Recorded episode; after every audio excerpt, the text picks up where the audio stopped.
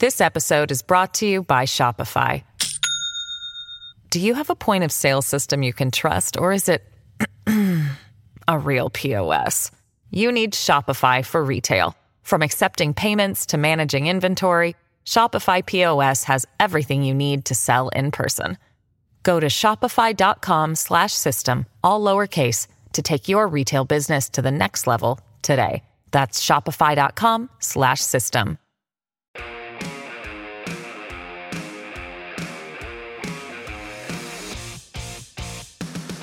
Welcome to Highball Politics, what America's bartenders are hearing. This podcast is a bar crawl around America to find out what real people around the country are saying about hot political issues and culture. I'm David Kochel, longtime political consultant and veteran of six presidential campaigns. And I'm Rob Stutzman, political consultant based in California. Once worked for a governor named Schwarzenegger. But more than that, Kochel and I are best friends and have drank together in a lot of bars across this glorious country. More than I can count. That's right, Rob. Each week, we'll interview a bartender in a different U.S. city and state to find out what people there really care about when it comes to politics and culture. Why bartenders? Because bartenders have the pulse of their patrons and therefore the pulse of America, real America. When Kochel and I fly into a city to work and we want to know what's on people's minds about politics, culture, and pocketbooks, we do the only sensible thing and find a bartender. And to kick things off, we'll find out what drink the locals are ordering, get the recipe, and knock back a few while we chat with our guest. You can find the recipe for each week's cocktail in the show notes. And I can tell you, some of these will be amazing. If you decide to make this week's signature cocktail at home, please share a pic on Instagram or tweet about it with the hashtag highballpodcast. And if you're a bartender or you'd like to nominate your favorite bartender to be on our podcast, please email us at highballpolitics at gmail.com with the name of the bartender and the bar and why they be perfect for our show. Today, we're talking with Alan Gafford, who bartends at Tracy's in Long Beach, California. But before we chat with Alan, let's get a bit of context of what's going on in the news and why California is important right now to what's going on in America. This episode is brought to you by Shopify. Do you have a point of sale system you can trust, or is it a real POS? You need Shopify for retail. From accepting payments to managing inventory, Shopify POS has everything you need to sell in person. Go to shopify.com/system all lowercase to take your retail business to the next level today. That's shopify.com/system. Rob, you're based in California. What can you tell us about Long Beach? Yeah, so Long Beach is the second largest city in LA County after the city of Los Angeles. It's about a half million people. It's south of LA, just north of the border of Orange County. Long Beach is interesting in that it's really the only other place in LA County that it has its own distinct community. You know, if you're from anywhere in LA County, you say you're from LA, but if you're from Long Beach, you you say you're from Long Beach. Long Beach is the home of uh, past Republican governor George Deukmejian, who was governor of California in the 1980s. He used to elect Republicans to Congress, but as the state has gotten bluer, it has become a rather liberal city. In fact, the new congressman from the Long Beach area is the past mayor, Robert Garcia, who touts himself as the first immigrant LGBTQ member of Congress. So continuing to break ground from Long Beach. So it gives you a little sense of, I think, the place and interesting to learn about how I think this bar stands out a little differently than how we may think of the community overall. Thanks, Rob. That's a great preview of Long Beach. So let's bring on our guest, Alan Gafford of Tracy's in Long Beach.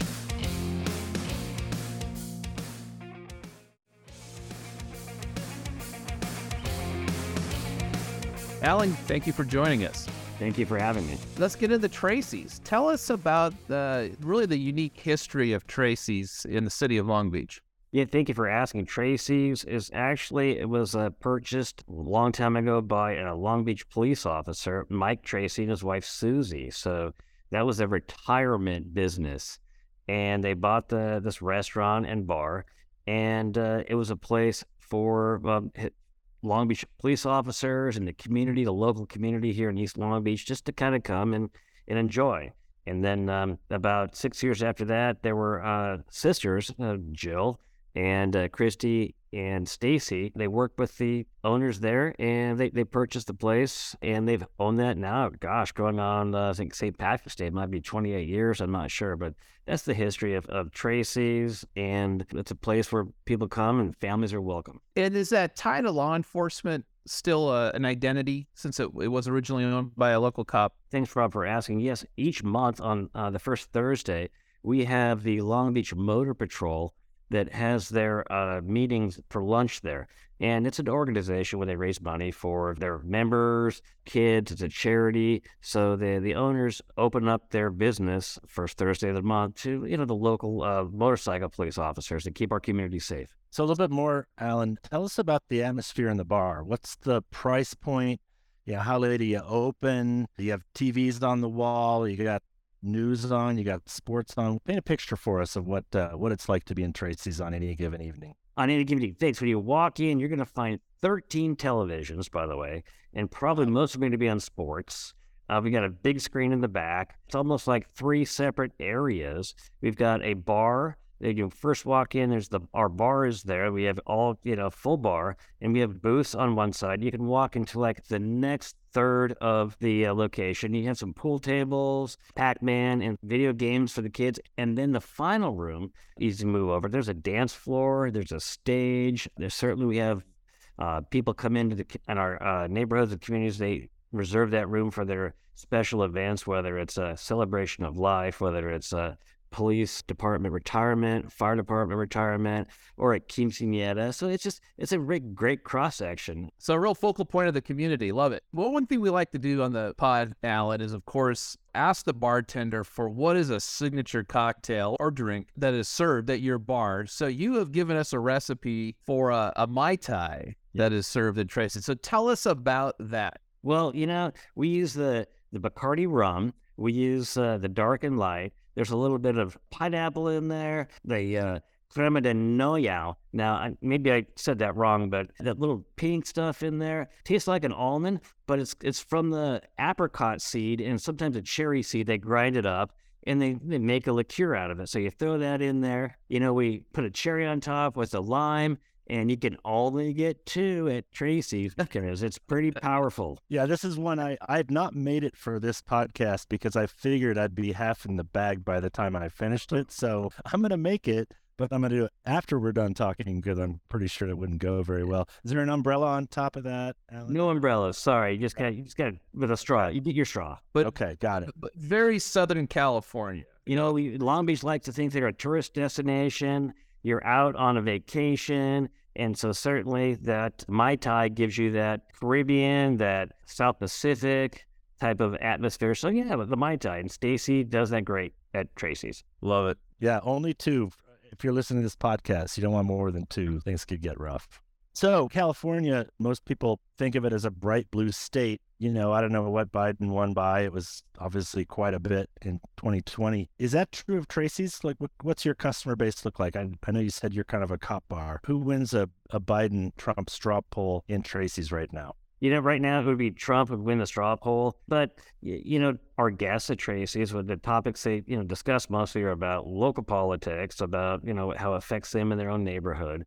But certainly, there's no love lost for the current uh, president nor the current governor. Certainly, there's uh, some data that shows that we tried to do a Gascon, you know, we tried to recall the LA County DA and as well as the governor back there. So there, there was opportunities for people to to sign those at, at, at Tracy's, but it's just not everybody will do that because we get a lot of uh, cross section of what we have here in East Long Beach. So skews a little to the right. You mentioned, just let me set a little context, the Gascon recall petition. What that was last year, LA County, which Long Beach is in, had a recall petition against their very progressive district attorney, George Gascon. It did not qualify. People may recall to the north in San Francisco, the recall of the progressive DA there did qualify and he was recalled, Chesa Boudin. But Gascon didn't quite make it. But you, what you're saying is a petition did circulate in the bar. Did that cause any controversy or how did that go over amongst the patrons? Most of them, to the degree that they're very savvy politically, they understood that George Gascon used to be the uh, DA in San Francisco. That's correct. So the, part of the you know the long uh, L.A. Northern California bent to that. They didn't necessarily vote for George Gascon whenever he became the district attorney, but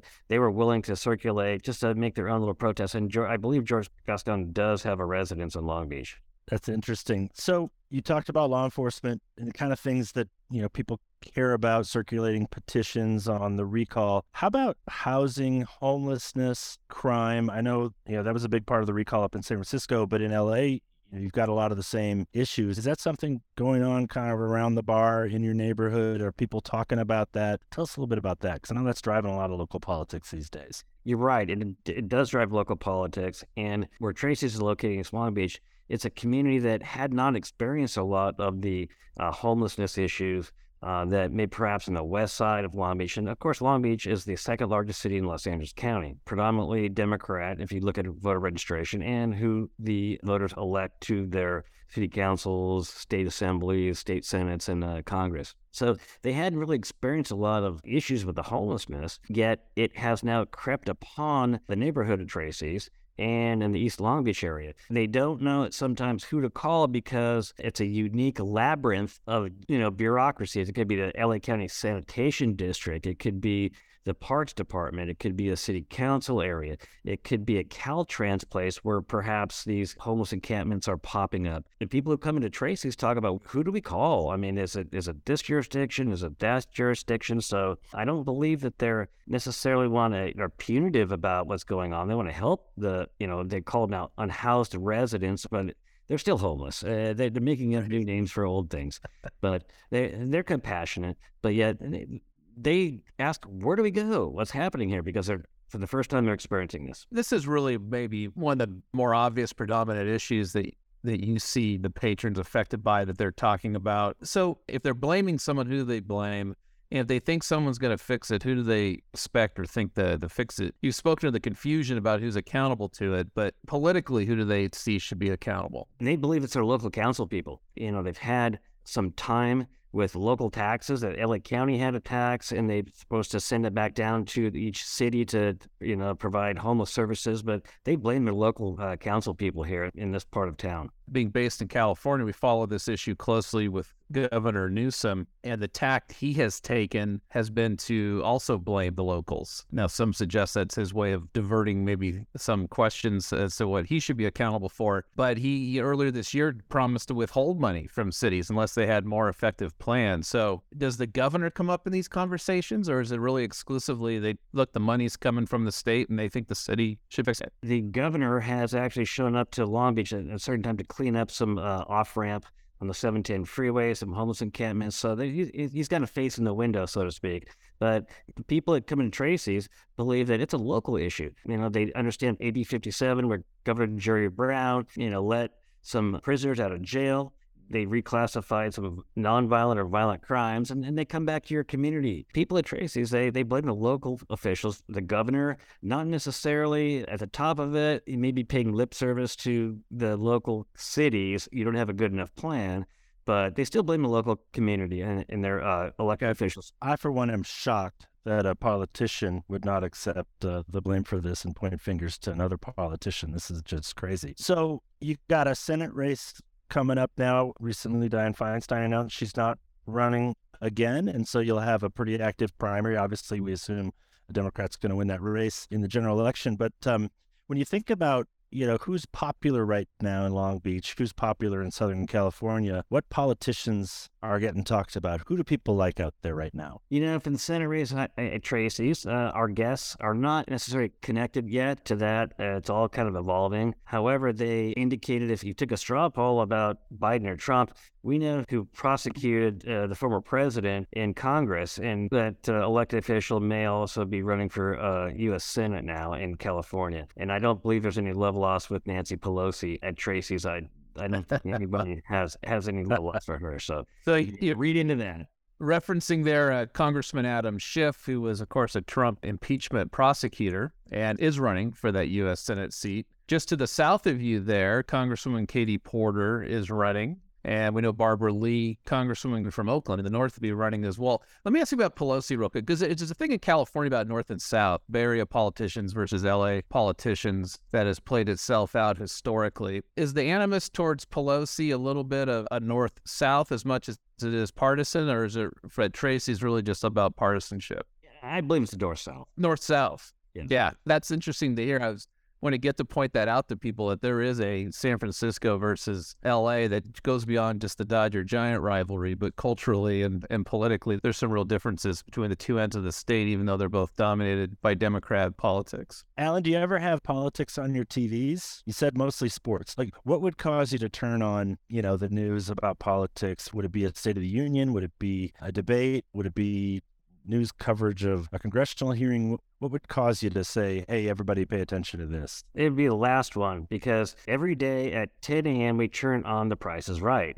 And so whenever The Price is Right gets interrupted, it's usually by a Senate hearing, a congressional hearing, some type of presidential address, some type of wildfire in California announcement. So that would be the probably the only time that we see a lot of news in the restaurant and the bar. But yes, we have 13 televisions. We have a one big screen in the back, and they're usually on sports. It's be horse racing, it'd be Prices Right, whatever sports you want. Pretty much, uh, you're going to watch sports at Tracy's and Grill. And when you have news on, is it local news or you go to the cable news channels? And and if so, is it Fox? Is it CNN? Is it MSNBC? Is it none of the above? You know, it's local news, and it may or may not surprise anybody that whenever they uh, there's a car chase in Los Angeles, uh, oh, it is. So you know, if someone, if a patron asks, "Hey, there's a car chase going on," eh, we'll we'll put the car chase on local news, whatever station that is.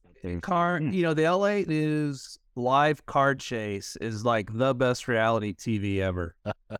Yeah, I mean, everyone remembers the the OJ chase, but this, I mean, this happens frequently. In fact, I was talking to a friend last night in LA. She was watching a live car chase on LA News. Set the bar TVs accordingly. No car chases in Vail, Rob. We've never had one. Glad to hear you're not fleeing anything these days.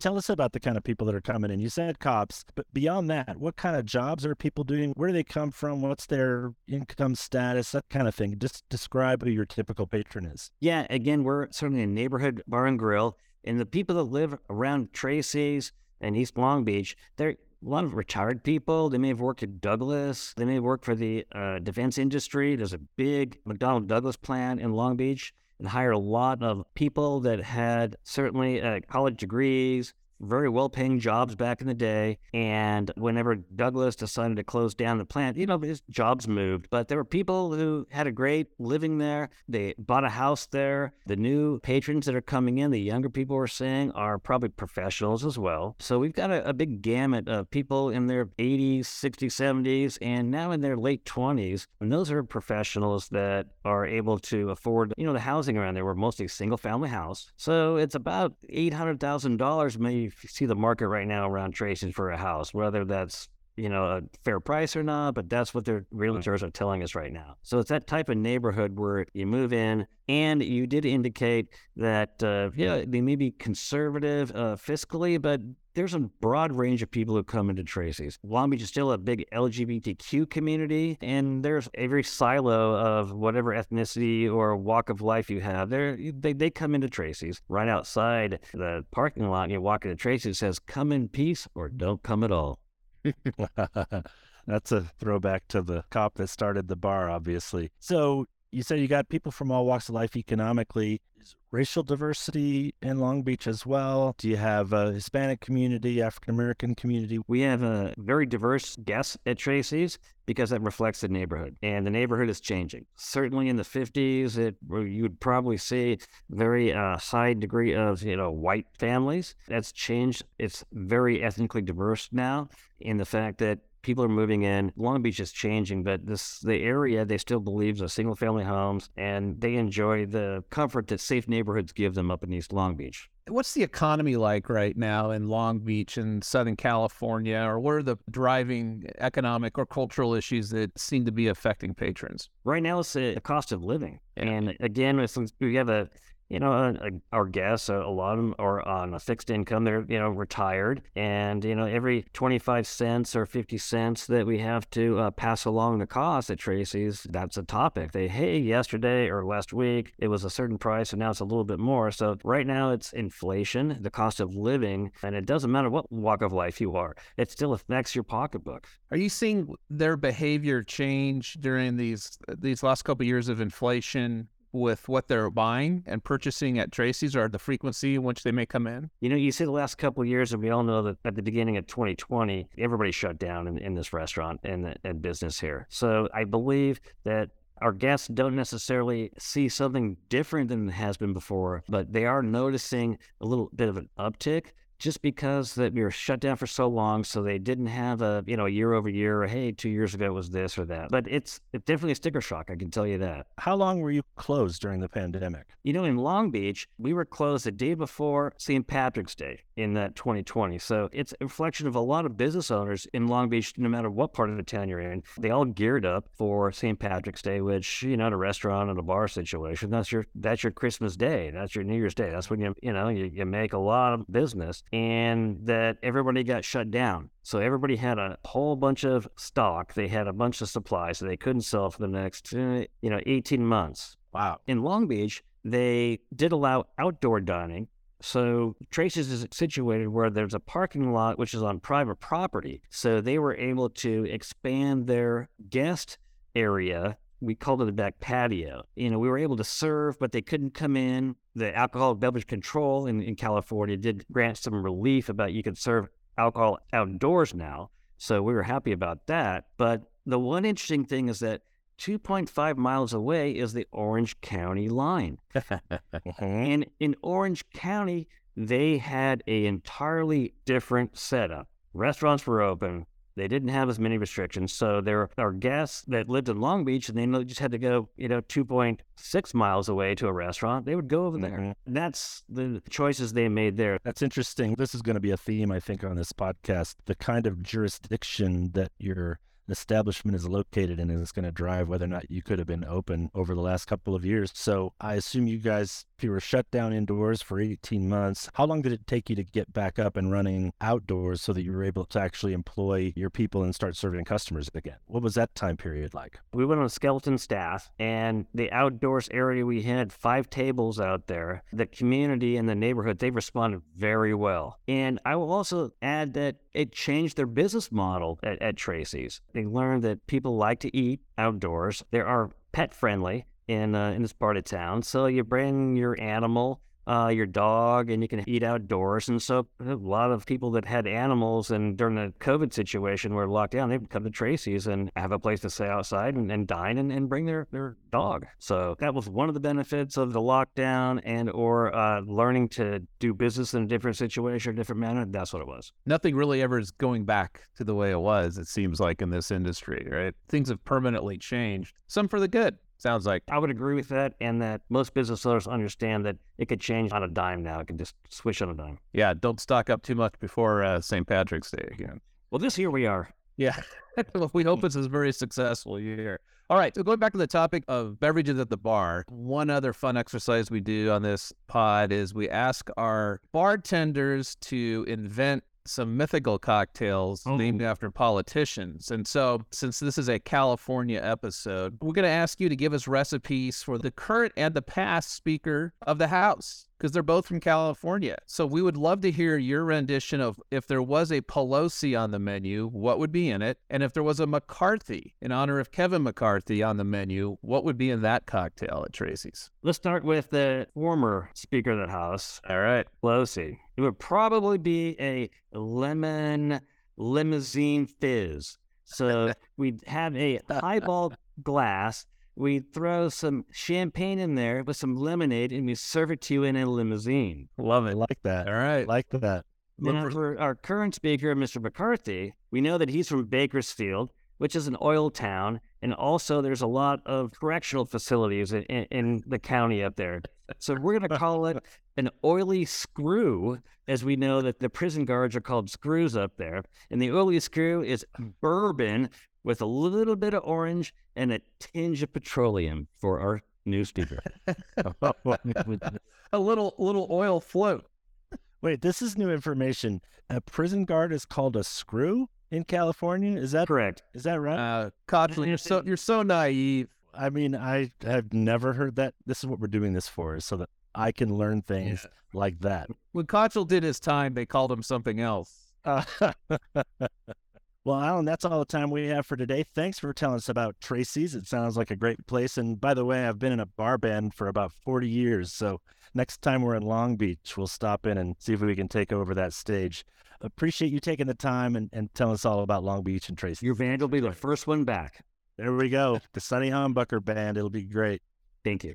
Well, Rob, I like the choice of this bar. I think it's a little red dot in a big blue sea in California. And I think driven by you know the the fact that it was started by a cop and is still supported by law enforcement. So gives us a kind of an interesting dynamic in what is otherwise i think a pretty progressive part of the state. So uh, what'd you learn? Yeah i think people forget they think of california as being so so blue and liberal but there's you know literally millions of more conservative type people living in California. And, know, here's an enclave and a bar where, where they collect and still feels like it's very, you know, diverse and community oriented. But, you know, that law enforcement piece, I think is, is significant. I mean, police continue to be a controversial issue, particularly in Southern California, as well as obviously we continue to face issues across the country. But this still becomes a something that the community will rally behind, especially when they know their local police. Yeah, and I think the pendulum swinging back a little bit, even in some of the more liberal precincts. Obviously, you've mentioned the Chesa Boudin recall in San Francisco, and as people see their communities break down a little bit with some of these problems, some of these issues, being able to actually enforce laws, you know, the Walgreens smash and grabs that we've seen in different places around the state. Yeah, I think you're seeing some people who are otherwise pretty progressive in their politics that are looking at what's happening in California and saying, you know, we got to stand up for police officers, we got to enforce laws, and we got to, you know, make sure we have prosecutors that are doing their jobs. One other quick takeaway from this interview was on the homelessness. I thought it was interesting. I, I would find this instructive, you know, for you and I as consultants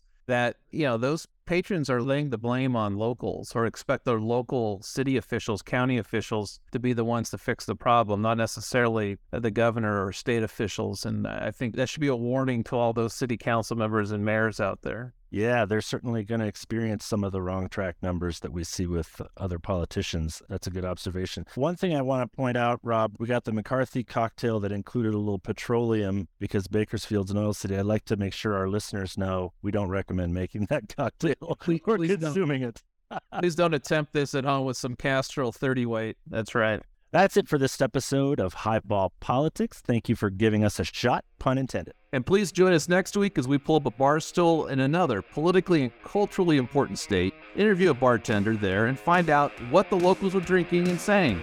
Until then, cheers. Highball Politics is a podcast presentation of Highball Media.